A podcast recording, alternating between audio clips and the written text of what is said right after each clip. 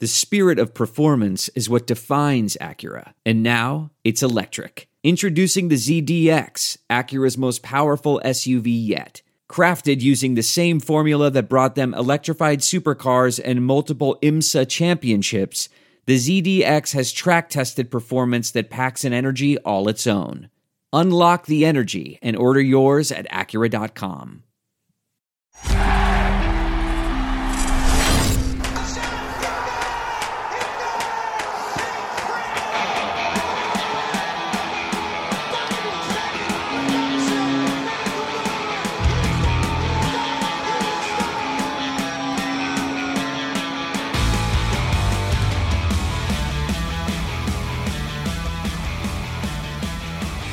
Hello, everyone. I am Jordan Hall, and you're listening to the latest Flyers Talk podcast presented by Great Railing.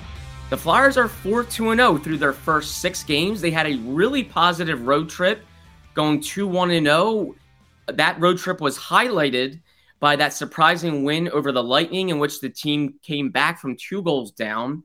But they definitely came back to earth a little bit as they came home. They had a 3 0 loss to the Sharks on Sunday at the Wells Fargo Center. So some good and some bad with the Flyers through this 4 2 0 start. We're going to look at it all in three takeaways here. So my first takeaway is I wouldn't overanalyze the third period benching for Travis Konecny and Kevin Hayes on Sunday. If you missed it, both players did not see the ice in the third period.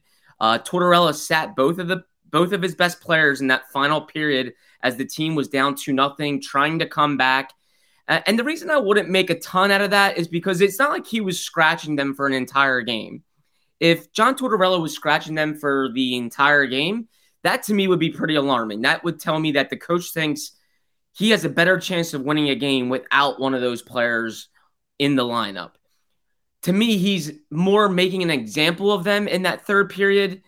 Uh, whereas if he was sitting them for a full game, that would really have my attention. I I don't think Konecny and Hayes were really playing all that poorly to deserve to sit in the third period, but I think Tortorella is trying to send an early message here. It's kind of the first bit of adversity I think the Flyers have faced early on. This was a game that I think people probably expected coming into the season from the Flyers that they were going to make, you know, be shut out at times, that they were going to not look good, that they could lose to a team like the Sharks who has only two wins. They're two six and zero. Oh. So I think Tortorella wanted to send a message here early on that if you don't play the game the right way, you can sit. And I don't care who it is. It's going to be two of our best players. It can happen. If it's going to be a fourth liner or a third pair defenseman, it can happen. And here he's telling his team, if I don't like the way you're playing, if you're not doing the good, the right things, even after a win the night before, you will sit. And I had no problem doing that. So in, in my eyes, Tortorella was really trying to make a an example of his two best players, and that was a good time to do it. But I think you have to be careful with benchings. They benchings can be a funny thing. Sometimes a player responds well to it, sometimes a player does not. Uh, you can see it go either way. I don't think a coach really ever knows exactly how a player is going to respond to a benching like that. Uh, you, you, you, there's been examples of it working, there's been examples of it not. And the reason I think you need to be careful with them is because benchings can sometimes mess with the player's confidence. Uh, it can get in a player's head. It can make them think twice uh, after it happens. And a recent one to me comes to mind is Travis Konecny in 2020-21, that shortened 56 game season. He was off to a point per game pace. He had eight points in the team's first eight games. And then Alain Vigneault benched him for the following game.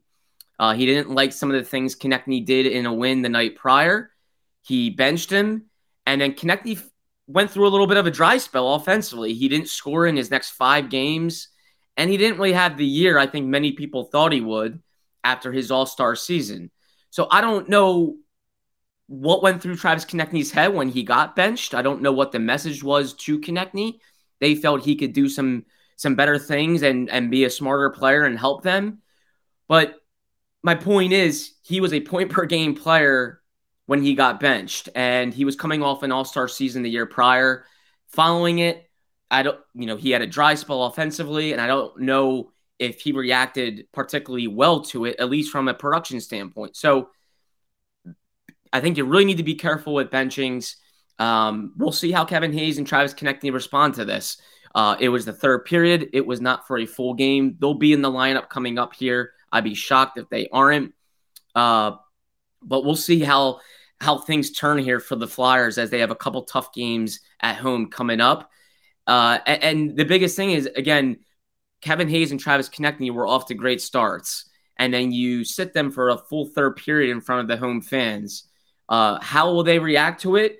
Will that help them? Uh, because they were off to a nice start. Again, benching's got to be careful with them, but John Tortorella has a track record of doing this, uh, and, and we'll see how his two best players here respond to sitting for a full third period.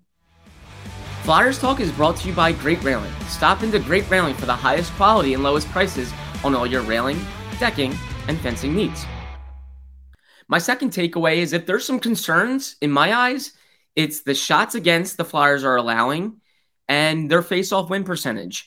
Now, those two things aren't everything, as we know, but the Flyers have been outshot in four of their six games. Uh, they're allowing 33 shots per game compared to 28 shots for themselves per game. So they're being outshot by five shots per game.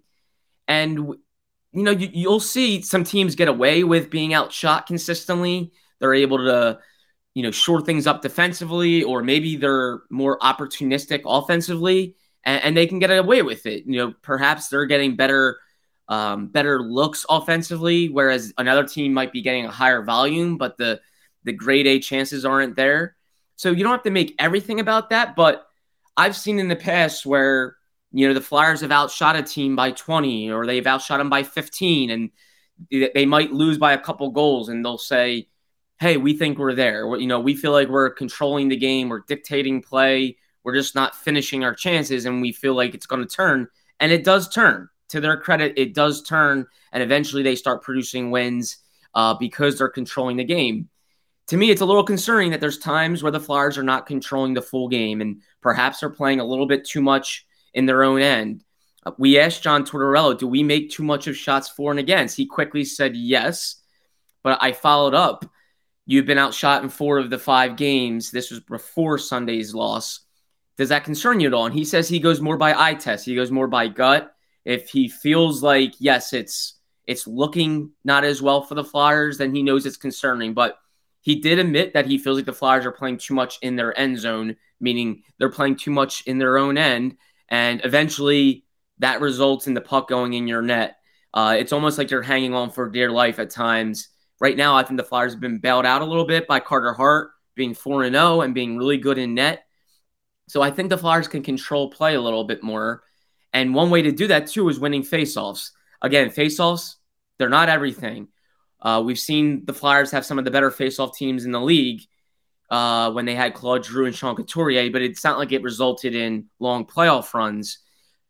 At the same time, though, it can go a long way in dictating possession, having the puck more, having it be in the offensive zone rather than the defensive zone. And the Flyers right now are second to last in faceoff win percentage. You're really seeing them feel the absences of guys like Sean Couturier and Claude Giroux, who were two of the better face-off guys in the league, guys that can win face-offs in the in the D zone, in the offensive zone, and at least allow you to have the puck to start uh, after those face-offs. So those are two concerns for me. We'll see how the Flyers. Uh, we'll see how things go here for the Flyers as they come up with a couple of tough games to finish October. Uh, at home against the Panthers, at home against the Hurricanes. The Panther the Panthers gave the Flyers one of their two losses so far, and as many people know, the Hurricanes are a team that have uh, big playoff aspirations, uh, Stanley Cup aspirations coming off of the real productive year they had last season. But I think the Flyers can do a better job in terms of more shots, limiting shots, and playing more in the offensive zone uh, because eventually that does result, if you're playing too much in the defensive zone, it results in the puck going in your net. Um, and, and the Flyers can change a couple of trends there, or at least help those trends to help them.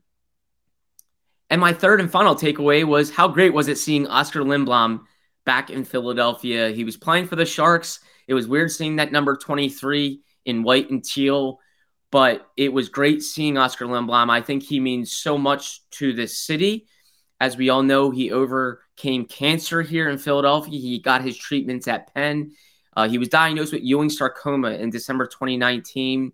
He finished his treatments in July 2020, had that incredible return to the playoffs in the bubble, uh, and was just a real, real hero here in Philadelphia.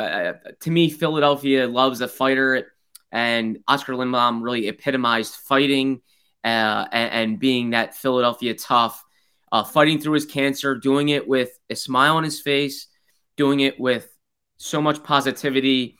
And I just always will remember how how hard he fought through his cancer fight. He is now cancer free, and how much Philly rallied around him. I'll never forget the standing ovation when he was at the game in the press box the first time we had seen him uh, after he had gotten his diagnosis, and how the stadium and the in the place just the arena, excuse me, just stood up for him and gave him that lengthy ovation. I'll never forget it. I'll never forget how the team reacted when he would show up to when he was able to show up and surprise them and see them, whether it be at practice or after a game.